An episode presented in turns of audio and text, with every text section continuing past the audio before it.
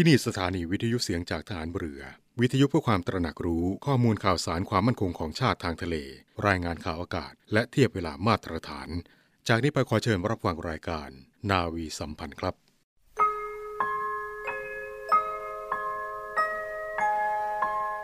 เราจะสืบสาร รักษาและต่อยอด และคลองแผ่นดินโดยธรรม เพื่อประโยชน์สุขแห่งอาณาราษฎรตลอดไป พระปฐมบรมราชองค์การ พระบาทสมเด็จพระวชิรเกล้าเจ้าอยู่หัว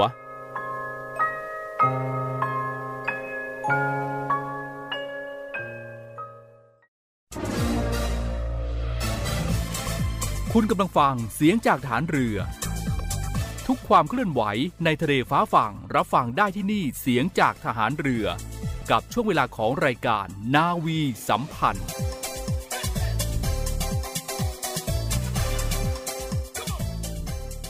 สวัสดีคุณผู้ฟังทุกท่านครับได้เวลาของรายการนาวีสัมพันธ์ในเช้าวันนี้แล้วครับ7โมงครึ่งถึง8โมงเราจะมาพบกันเป็นประจำทางสถานีวิทยุในเครือข่ายเสียงจากทหารเรือ 30 นาทีกับรายการจะมีเรื่องราวข่าวสารสาระที่น่าสนใจนำมาฝากให้กับคุณผู้ฟังได้รับฟังกันในทุกๆ เช้าแบบนี้ครับ และพบกันในวันนี้ครับเช้าวันพุธที่ 6 กรกฎาคม 2565 อยู่กับผมจ่าเอกปฏิพลเช่นเคยครับ รายการนาวีสัมพันธ์ในวันนี้ครับ เราจะเริ่มกันที่ข่าวสารภายในกองทัพเรือกันนะครับ เริ่มกันที่กิจกรรมที่กองทัพเรือได้ร่วมกับสภากาชาติไทยครับ เตรียมจะจัดการแสดงกาชาติคอนเสิร์ตครั้งที่ 48 ประจำปี 2565 ครับ โดยกองทัพเรือได้ร่วมกับสภากาชาติไทย จัดการแสดงกาชาติคอนเสิร์ต เพื่อหารายได้บำรุงสภากาชาติไทย ตามพระราชประสงค์ของสมเด็จพระนางเจ้าสิริกิติ์พระบรมราชินีนาถพระบรมราชชนนีพันปีหลวง สภานายิกาสภากาชาติไทยมาตั้งแต่ปี 2504 ครับ แล้วก็จัดต่อเนื่องกันเป็นประจำเกือบทุกปี จนถึงปัจจุบันครับนับเป็นเวลา 61 ปีแล้วครับ โดยในปีนี้ครับจะเป็นการจัดแสดงการชาติคอนเสิร์ตครั้งที่ 48มีกำหนดจัดการแสดงณหอประชุมใหญ่ศูนย์วัฒนธรรมแห่งประเทศไทย เขตห้วยขวางกรุงเทพ ในวันที่ 1 และ 2 สิงหาคมนี้ครับ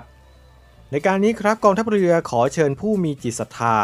ร่วมบริจาคเงินโดยเสด็จพระราชกุศลบำรุงสภากาชาติไทย ได้ตามช่องทางต่างๆ ดังนี้ครับ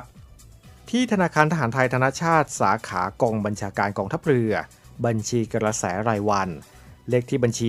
115ขีด1ขีด07533ขีด8 ชื่อบัญชีกาชาติคอนเสิร์ตครั้งที่ 48 ธนาคารกรุงไทยสาขากองทัพเรือวังนันทอุทยาน บัญชีออมทรัพย์ เลขที่บัญชี 661ขีด4ขีด18987ขีด5ชื่อบัญชีกาชาติคอนเสิร์ตครั้งที่ 48 หลังโอนเงินแล้วครับ กรุณาส่งหลักฐานการโอนเงินพร้อมชื่อที่อยู่ และหมายเลขติดต่อที่ชัดเจน มาที่กรมการเงินทหารเรือที่ 024755557 หรือบริจาคเป็นเงินสดได้โดยตรงที่กรมการเงินทหารเรือพระราชวังเดิม 024755683 ครับ นี่ก็เป็นเรื่องแรกของวันนี้นะครับ ช่วงนี้พักกันสักครู่ครับ ช่วงหน้าพบกับ Navy Update กับคุณอาร์มพิรวัตรมาติดตามกันครับว่าวันนี้คุณอาร์มมีเรื่องราวอะไรมาอัปเดตให้เราฟังกันบ้างครับกองทัพเรือร่วมกับสภากาชาติไทย กำหนดจัดการแสดงการชาติคอนเสิร์ตครั้งที่ 48 ปีพุทธศักราช 2565 90 พรรษา สมเด็จพระบรมราชชนนี พันปีหลวง ราชนาวีถวายพระพรชัยมงคล ในวันที่ 1 และวันที่ 2 สิงหาคม 2565 ณ ศูนย์วัฒนธรรมแห่งประเทศไทย ร่วมสมทบทุนโดยเสด็จพระราชกุศลบำรุงสภากาชาติไทย โดยโอนเงินผ่านบัญชี ธนาคารทหารไทย ธนชาติ บัญชีเลขที่ 115ขีด1ขีด07533ขีด8โดยผู้บริจาคสามารถนำใบเสร็จรับเงินไปลดหย่อนภาษีได้ สอบถามรายละเอียดเพิ่มเติมได้ที่ กรมการเงินทหารเรือ โทร 02475 5683 เราช่วยกาชาติ กาชาติช่วยเรา รวมใจพักรักชาติราชศรัทธา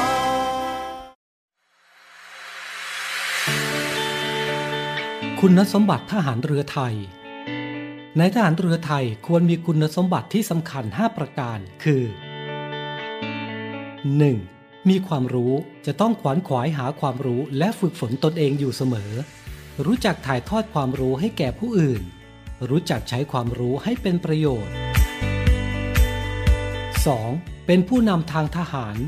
มีลักษณะท่าทางองอาจสมเป็นทหาร และมีความเข้มแข็งทั้งร่างกายและจิตใจ มีระเบียบวินัย มีความสำนึกในหน้าที่ กล้าตัดสินใจและรับผิดชอบ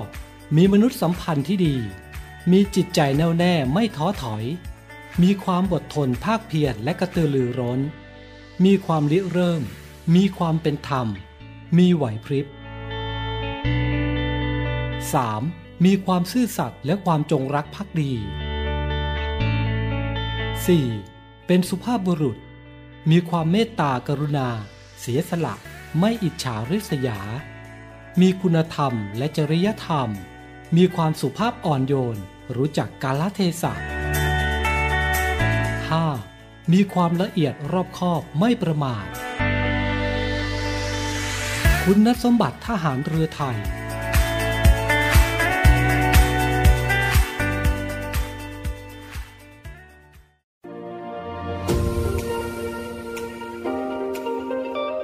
เนวี่อัปเดตกับพีรวัตรสุทธิบุญ วัสดีครับคุณผู้ฟังครับ อยู่กับผมพีรวัตรสุทธิบุญครับ วันนี้ก็ยังคงมีเรื่องราวที่น่าสนใจมาฝากคุณผู้ฟังครับ ต้องบอกว่าสถานการณ์โควิดนะหลาย ๆ ประเทศก็เริ่มทำการคลายล็อกรวมถึงประเทศไทยของเราที่ล่าสุดเองก็ได้มีการประกาศมาตรการในเรื่องของการถอดหน้ากากอนามัยในที่สาธารณะ แต่วันนี้ครับคุณผู้ฟังในฝั่งของมาเก๊าก็ยังคงมีการระบาดของโอมิครอน ซึ่งรายงานท้องถิ่นของมาเก๊าเขตปกครองพิเศษของจีนก็ได้มีการถแถลงหน้าเกี่ยวกับสถานการณ์ของโควิด -19 โดยพบผู้ป่วยใหม่เพิ่มขึ้นอย่างมากในช่วง 24 ชั่วโมงที่ผ่านมา ก็ส่งผลให้มีผู้เสียชีวิต แล้วก็มียอดผู้สะสมเพิ่มขึ้นเป็นจำนวนมาก โดยกลุ่มผู้ติดเชื้อรายใหม่นั้น มีบุคลากรแถวหน้าเป็นจำนวนมาก รวมถึงเจ้าหน้าที่ที่สาธารณสุขตำรวจ และก็เจ้าหน้าที่ดับเพลิง พร้อมกับออกมาเรียกร้องให้ประชาชนใช้ชุดตรวจหาเอจิเตนเชื้อโรค ก่อนทุกครั้ง แล้วก็เข้ารับการตรวจจากสถานพยาบาล เพื่อเป็นการป้องกันพาหะการแพร่ระบาดของเชื้อโดยไม่รู้ตัวทางการมาเก๊าถือว่ายังพบว่ามีผู้เสี่ยงชีวิต แล้วก็ในเรื่องของโควิด -19 ที่จะต้องแยกกักตัวในพื้นที่เดิมจากที่พักราวกว่า 5,000 คน เป็นมากกว่า 7,000 คน นอกจากนี้เองก็ยังคงกำหนดพื้นที่ที่บังคับใช้มาตรการล็อกดาวน์บางส่วนอีก 20 เขต เพื่อเป็นการจำกัดการระบาดของโควิดกลายพันธุ์โอมิครอน สายพันธุ์ย่อย BA51 ซึ่งก็ได้มีการพบอัตราการติดเชื้อเพิ่มขึ้นอย่างรวดเร็ว อีกหนึ่งข่าวครับผู้ฟังมากันที่ญี่ปุ่นครับ ซึ่งญี่ปุ่นเองล่าสุดเองก็เผชิญกับวันที่ร้อนที่สุด ซึ่งกรุงโตเกียวนั้นมีอุณหภูมิสูงกว่า 35 องศาเซลเซียส มีรายงานว่าญี่ปุ่นนั้นยังคงร้อนระอุ ซึ่งในวันร้อนที่สุด กรุงโตเกียวนั้น มีอุณหภูมิมากกว่า 35 องศาเซลเซียส โดยรายงานเมื่อวันที่ 29 มิถุนายนที่ผ่านมา ซึ่งถือว่าเป็นวันที่ผ่านมาติดต่อกันเป็นช่วงที่ร้อนที่สุดในเดือนมิถุนายน ตั้งแต่เริ่มบันทึกสถิติในปี 2418 ขณะเดียวกันที่ฝั่งของเมืองอิเซซากิทางตะวันตกเฉียงเหนือของกรุงโตเกียว มีอุณหภูมิสูงเป็นปฏิการอยู่ที่ 40.2 องศาเซลเซียส ซึ่งถือว่าสูงที่สุดเท่าที่เคยบันทึกมาในเดือนมิถุนายนของญี่ปุ่น และเจ้าที่อุตุนิยมวิทยาก็เตือนว่าความร้อนนี้จะมีต่อไปอีกไม่กี่วันข้างหน้า โดยปกติแล้วเดือนมิถุนายนนั้น เป็นฤดูฝนของประเทศญี่ปุ่น แต่กรมอุตุนิยมวิทยาของญี่ปุ่นนั้นได้มีการประกาศสิ้นสุด ฤดูฝนสำหรับกรุงโตเกียว และก็ปริมณฑลเมื่อวันจันทร์ที่ 27 มิถุนายนที่ผ่านมาเร็วกว่าปกติ 22 วัน ซึ่งถือว่าเป็นการสิ้นสุดฤดูฝนที่เร็วที่สุด นับตั้งแต่ปี 2494 ซึ่งความร้อนนี้ก็ทำให้เจ้าที่ได้มีการออกคำเตือนเกี่ยวกับการขาดแคลนพลังงาน โดยเมื่อวันอังคารที่ 28 มิถุนายนที่ผ่านมา ก็ได้มีการเรียกร้องให้ประชาชนนั้น ประหยัดพลังงาน หากเป็นไปได้ท่ามกลางคำเตือนของไฟฟ้าขัดข้อง แต่รัฐบาลนั้นก็ยังคงแนะนำให้ประชาชน เดินทางสายกลางด้วยการใช้เครื่องปรับอากาศ เพื่อหลีกเลี่ยงในเรื่องของโรคลมแดด โดยเฉพาะในหมู่ของผู้สูงอายุในขณะที่ผู้ที่รักษาตัวในโรงพยาบาลก็เพิ่มสูงขึ้นเนื่องจากอากาศร้อน ล่าสุดตัวเลขของวันพุธที่ 29มิถุนายนที่ผ่านมา ก็มีอยู่ที่อย่างน้อย 76 คน ทั้งนี้คลื่นความร้อนก็เกิดขึ้นแรงมากยิ่งขึ้น แล้วก็ยาวนานขึ้น เนื่องจากการเปลี่ยนแปลงจากสภาพภูมิอากาศที่อาจเกิดขึ้นจากมนุษย์ก็เป็นไปได้ อีกนะครับคุณผู้ฟังมาในเรื่องของเยอรมนีครับ ซึ่งเยอรมนีก็ได้ออกมามีการประกาศตัดสินจำคุก 5 ปี ผู้คุมค่ายนาซีที่มีอายุ 101 ปี BBC ได้มีการรายงานว่าอดีตผู้คุมค่ายกักกันนาซีที่มีการระบุชื่อว่าโจเซฟเอสที่มีอายุ 101 ปี ได้รับโทษจำคุก 5 ปี ฐานในการช่วยเหลือในการสังหารนักโทษหลายพันราย ที่ค่ายกักกันเมืองซักเซนเฮาเซนใกล้กับกรุงเบอร์ลินนายโจเซฟอาชญากรนาซีนั้นถือว่าเป็นผู้ที่มีอายุมากที่สุดเท่าที่เคยมีมา แล้วก็ถูกพบว่ามีความผิดในการช่วยเหลือ และสนับสนุนการฆาตกรรมนักโทษในค่ายกักกัน กว่า 3,518 ราย และก็มีส่วนร่วมในการยิงเชลยศึกโซเวียต และสังหารผู้อื่นด้วยแก๊สพิษ Zyklon Bในขณะที่ทนายความก็เรียกร้องให้จำเลยพ้นผิด พร้อมกับอุทธรณ์ในเรื่องของการจำคุกขณะที่ผู้พิพากษาอูโดและชไทมันก็ได้บอกว่าแม้ว่านายโจเซฟจะอ้างเช่นนั้น แต่ศาลก็พบว่าจำเลยทำงานที่ค่ายกักกันดังกล่าวเป็นเวลา 3 ปี ตั้งแต่ปี 2485 ซึ่งเขาก็บอกว่าคุณนั้น ตั้งใจให้การสนับสนุนการทำลายล้างเช่นนี้ ผ่านอาชีพการงานของคุณ ซึ่งนายโจเซฟไม่ได้มีการระบุตัวตนครบถ้วนในเยอรมนีเนื่องจากข้อตกลงความเป็นส่วนตัว ขณะที่นายโจเซฟก็อ้างว่าตนนั้นไม่ได้เป็นผู้คุมขององค์การ SS ที่ค่ายกักกันดังกล่าว และการทำงานก็เป็นเพียงแค่กรรมกรในฟาร์มเท่านั้น แม้ว่าชื่อและรายละเอียดของนายโจเซฟนั้นจะมีการระบุในเอกสารของเจ้าหน้าที่รักษาความปลอดภัย SS ด้วยก็ตาม เนวีอัปเดตกับพีรวัตรสุทธิบุญด้วยแนวคิดที่ว่าผู้เสพยาเสพติดคือผู้ป่วยพลเอกประวิตยวงสุวรรณรองนายกรัฐมนตรี จึงเร่งแก้ปัญหายาเสพติดในสถานการณ์โควิด -19 อย่างยั่งยืน โดยบูรณาการทุกภาคส่วนร่วมกันช่วยเหลืออย่างเป็นระบบ ตั้งแต่รับแจ้งสายด่วนผ่านศูนย์ดำรงธรรม 1567 โดยมีภาคีเครือข่ายอาทิฝ่ายปกครอง สาธารณสุข และอีกนับสิบหน่วยงานพร้อมให้บริการตลอด 24 ชั่วโมง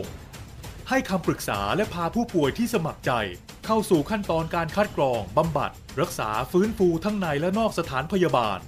ตลอดจนส่งเสริมอาชีพเพื่อให้กลับสู่วิถีชีวิตที่ดีขึ้นกว่าเดิม โดยเน้นย้ำให้ชุมชนหมู่บ้าน มีส่วนร่วมเป็นศูนย์กลางช่วยแก้ปัญหา ดูแล และให้โอกาสอย่างจริงใจ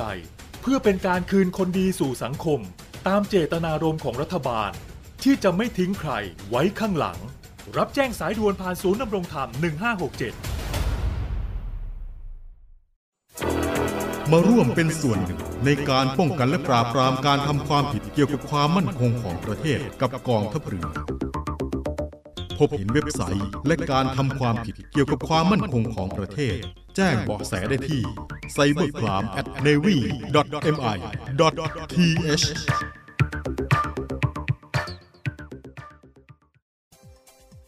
คุณผู้ฟังครับ เป็นที่ทราบกันดีอยู่แล้วว่าการออกกำลังกายนั้นช่วยให้สุขภาพร่างกายแข็งแรง แต่ถึงอย่างนั้นครับบางครั้งบางทีก็เกิดอาการบาดเจ็บระหว่างการออกกำลังกายได้ครับ ซึ่งก็เกิดจากหลายสาเหตุ เช่น การวอร์มอัพไม่เพียงพอฝืนท่าทางเกินไป หรือแม้กระทั่งอุบัติเหตุจากอุปกรณ์ หรือสภาพแวดล้อมไม่ดีขณะออกกำลังกายอยู่ และอาการบาดเจ็บที่เกิดขึ้นก็มีตั้งแต่เล็กน้อยไปจนถึงหนักหนาสาหัสครับ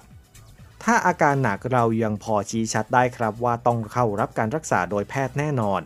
แต่ในบางกรณีที่เป็นอาการบาดเจ็บเล็กน้อยนี่แหละครับ ที่มักจะเป็นปัญหา เพราะส่วนใหญ่พอเห็นว่าอาการไม่หนักก็มักจะพักรักษาตัวเองจนหาย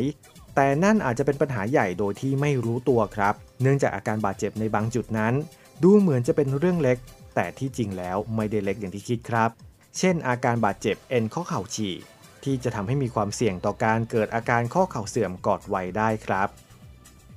เอ็นไขว้หน้าข้อเข่าเป็นหนึ่งในเอ็นหลักของเข่าครับ อยู่ลึกเข้าไปในบริเวณส่วนกลางของข้อเข่า ซึ่งจะช่วยรักษาความมั่นคงของข้อเข่าในการเคลื่อนไหว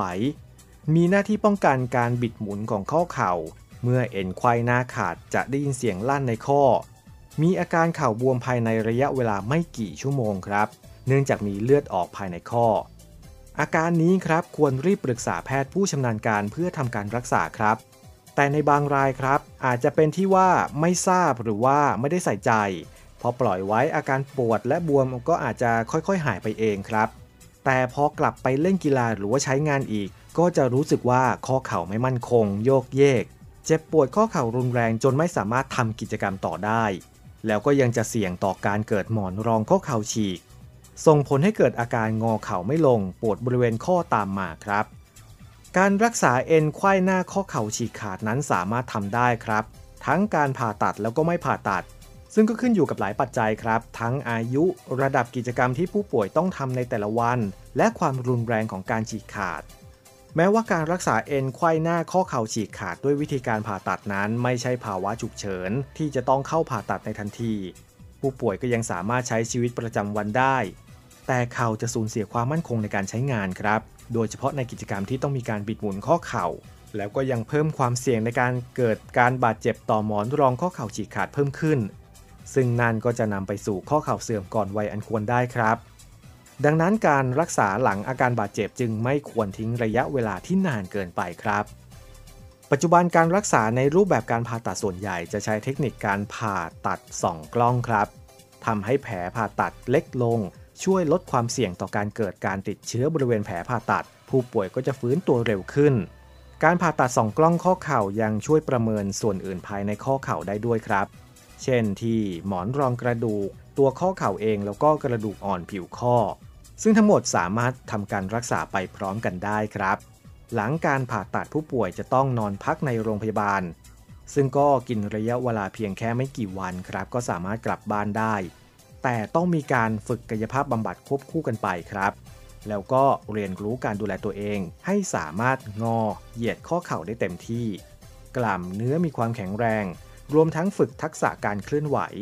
เพื่อกลับไปใช้งานในชีวิตประจำวัน หรือว่าเล่นกีฬาได้อย่างปลอดภัย โดยทั่วไปจะมีการใช้ไม้ค้ำยันในการช่วยเดินเพียงช่วงเดือนแรก ๆ เท่านั้นครับ แล้วก็ใช้เวลาในการฟื้นฟูสภาพก่อนที่จะกลับไปเล่นกีฬาอีกประมาณ 6-9 เดือน ยังไงก็ตามครับ อาการเอ็นไขว้หน้าข้อเข่าฉีกขาดไม่ใช่เรื่องเล็กนะครับ อย่ารอเวลาที่จะไปรักษา เพราะคิดว่าถึงไม่ทำการรักษา ก็ยังสามารถใช้ชีวิตประจำวันได้ เพราะถ้าเป็นแบบนั้นในระยะยาวไม่ใช่เรื่องดีแน่ๆครับ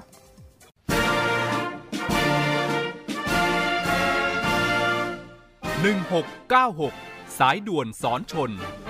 หนึ่งพันห้าร้อยไมล์ทะเลไทยมีนาวีนีเฝ้า ศูนย์อเมริการในการรักษาผลประโยชน์ของชาติทางทะเลหรือสอนชนทำหน้าที่อเมริการกำกับการและประสานการปฏิบัติในการรักษาผลประโยชน์ของชาติทางทะเล กับหน่วยราชการอื่น ๆ และระหว่างประเทศที่เกี่ยวข้อง เพื่อให้เกิดความปลอดภัย มั่นคง มั่งคั่ง และยั่งยืนข้าศึกฮึกเข้าระดมโจมตีนาพบ เห็นเหตุการณ์ที่เกิดขึ้นในน่านน้ำไทย ต้องการความช่วยเหลือ เหตุด่วน เหตุร้ายในทะเล แจ้ง 1696 สายด่วนสอนชนชปลอดภัย มั่นคง มั่งคั่งและยั่งยืนเหนือใต้จงมันสายด่วนสอนชน 1696 ราชนาวีชาไทยเราใจทหาร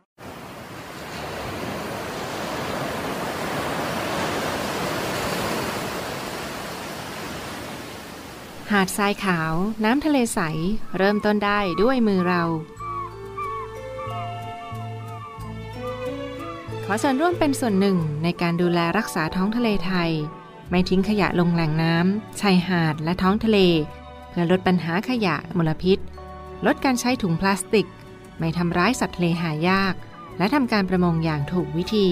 เพื่ออนุรักษ์แนวปะการังอย่างยั่งยืน และท่องเที่ยวแบบวิถีใหม่ ปลอดภัยต่อธรรมชาติ กองทัพเรือสนับสนุนการปกป้องรักษาทรัพยากรธรรมชาติทางทะเลของไทย เพื่อความอุดมสมบูรณ์และยั่งยืนตลอดไป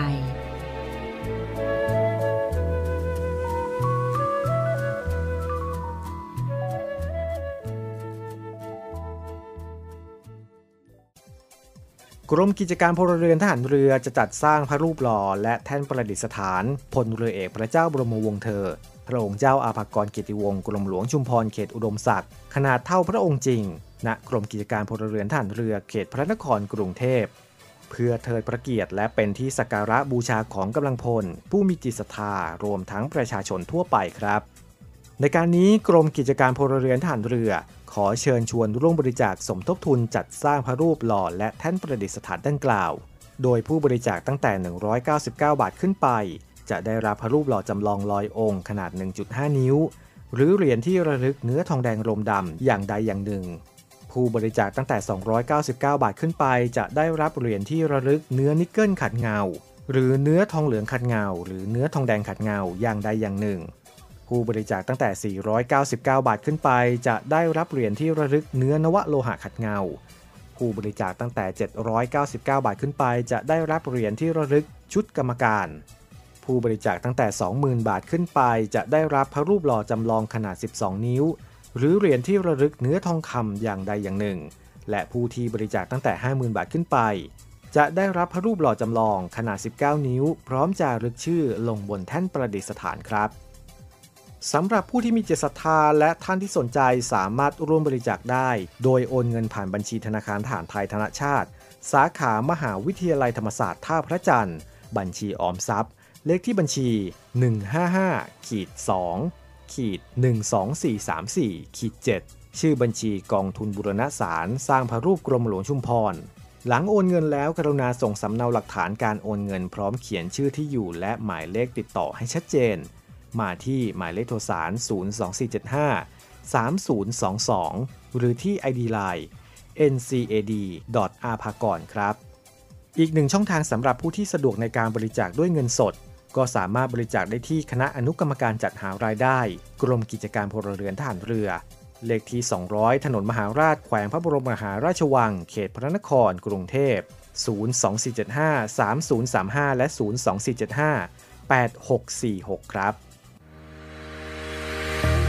บริษัทอู่กรุงเทพจำกัด รัฐวิสาหกิจในความควบคุมของกองทัพเรือ สังกัดกระทรวงกลาโหม มีความประสงค์จะให้เช่าที่ดินริมแม่น้ำเจ้าพระยา ย่านใจกลางเมือง แขวงยานาวา เขตสาทรใกล้รถไฟฟ้า BTS สะพานตากสิน ขนาดพื้นที่ 20 ไร่ 1 งาน 82 ตารางวา เป็นระยะเวลา 30 ปี ด้วยวิธีการประมูลโดยเอกชนผู้ชนะการประมูล สามารถนำที่ดินที่เช่าไปพัฒนาเชิงพาณิชย์ ภายใต้หลักเกณฑ์และเงื่อนไขที่กำหนด ทั้งนี้ผู้สนใจสามารถดูรายละเอียดเพิ่มเติมได้ที่เว็บไซต์บริษัทที่ www.bangkokdoc.co.th หรือติดต่อที่เบอร์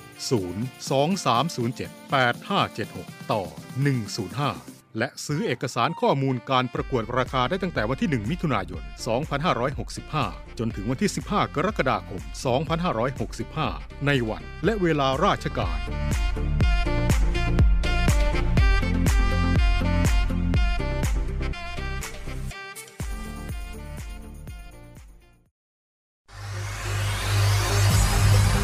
การทุจริตคอร์รัปชันเป็นภัยคุกคามต่อความมั่นคงของชาติ มาร่วมสร้างความใสสะอาด ปลอดจากพฤติกรรมการทุจริตประพฤติมิชอบ สร้างความโปร่งใส และประสิทธิภาพของกระบวนการทำงานในกองทัพเรือ เพื่อให้ข้าราชการและลูกจ้างของกองทัพเรือ ประพฤติปฏิบัติงาน โดยเน้นผลงานการมีคุณภาพ ความซื่อสัตย์สุจริต และการมีจิตสำนึกในทางที่ดี เพื่อให้ข้าราชการกองทัพเรือมีเกียรติและศักดิ์ศรี มีความภูมิใจ มีขวัญและกำลังใจในการทำงาน เพื่อให้กองทัพเรือมีภาพลักษณ์ที่ดีจนเป็นที่ยอมรับ ชื่นชม เชื่อถือ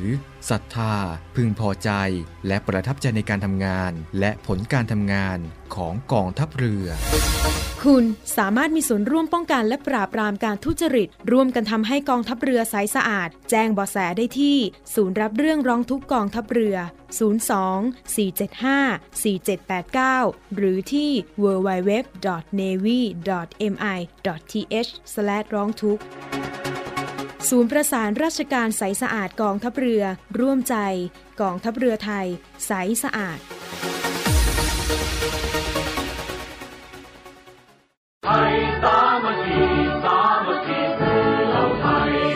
ขอเชิญชมการแข่งขันกีฬาประเพณีโรงเรียนทหารตำรวจครั้งที่ 58 ประจำปี 2565 ระหว่างวันที่ 30 มิถุนายน 2565 ถึงวันที่ 8 กรกฎาคม 2565 ณ สนามกีฬาราชนาวีสตหีบและสนามกีฬาโรงเรียนในเรือ โดยมีโรงเรียนในเรือเป็นเจ้าภาพ และมีโรงเรียนในร้อยพระจุลจอมเกล้า โรงเรียนในเรือกาศนาวบินทักกษัตริยาธิราช และโรงเรียนในร้อยตำรวจเข้าร่วมการแข่งขัน โดยมีพิธีเปิดการแข่งขันในวันที่ 1 กรกฎาคม 2565 เวลา 15นาฬิกา30 นาที และพิธีปิดการแข่งขันในวันที่ 8 กรกฎาคม 2565 เวลา 14นาฬิกา30 นาทีณสนามกีฬาราชนาวีสัตหีบ จังหวัดชนบุรี สามารถติดตามการแข่งขันกีฬาได้ใน Facebook โรงเรียนในเรือ และเว็บไซต์โรงเรียนในเรือ www.rtna.ac.th พลังสามัคคีสี่เหล่า เหลือเวลาอีกประมาณ 3 วันนะครับ ที่จะเสร็จสิ้นการแข่งขันกีฬาประเพณีโรงเรียนทหารตำรวจครั้งที่ 58 ประจำปี 2565 ซึ่งท่านที่สนใจครับก็ยังสามารถรับชมกันได้นะครับ โดยในปีนี้ครับมีโรงเรียนในเรือเป็นเจ้าภาพ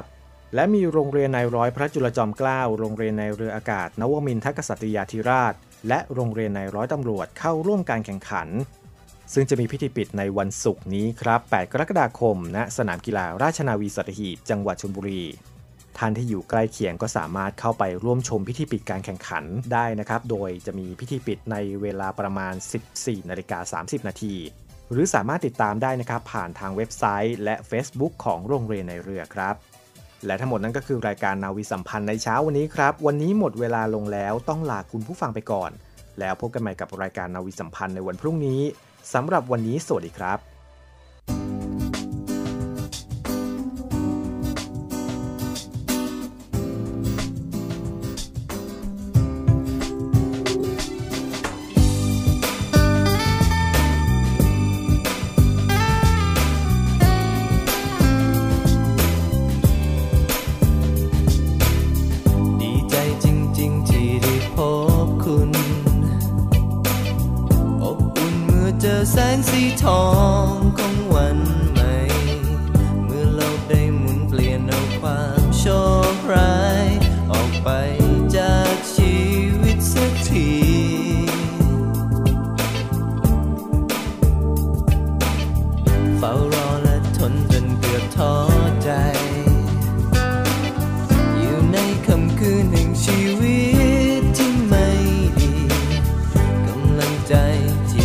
จ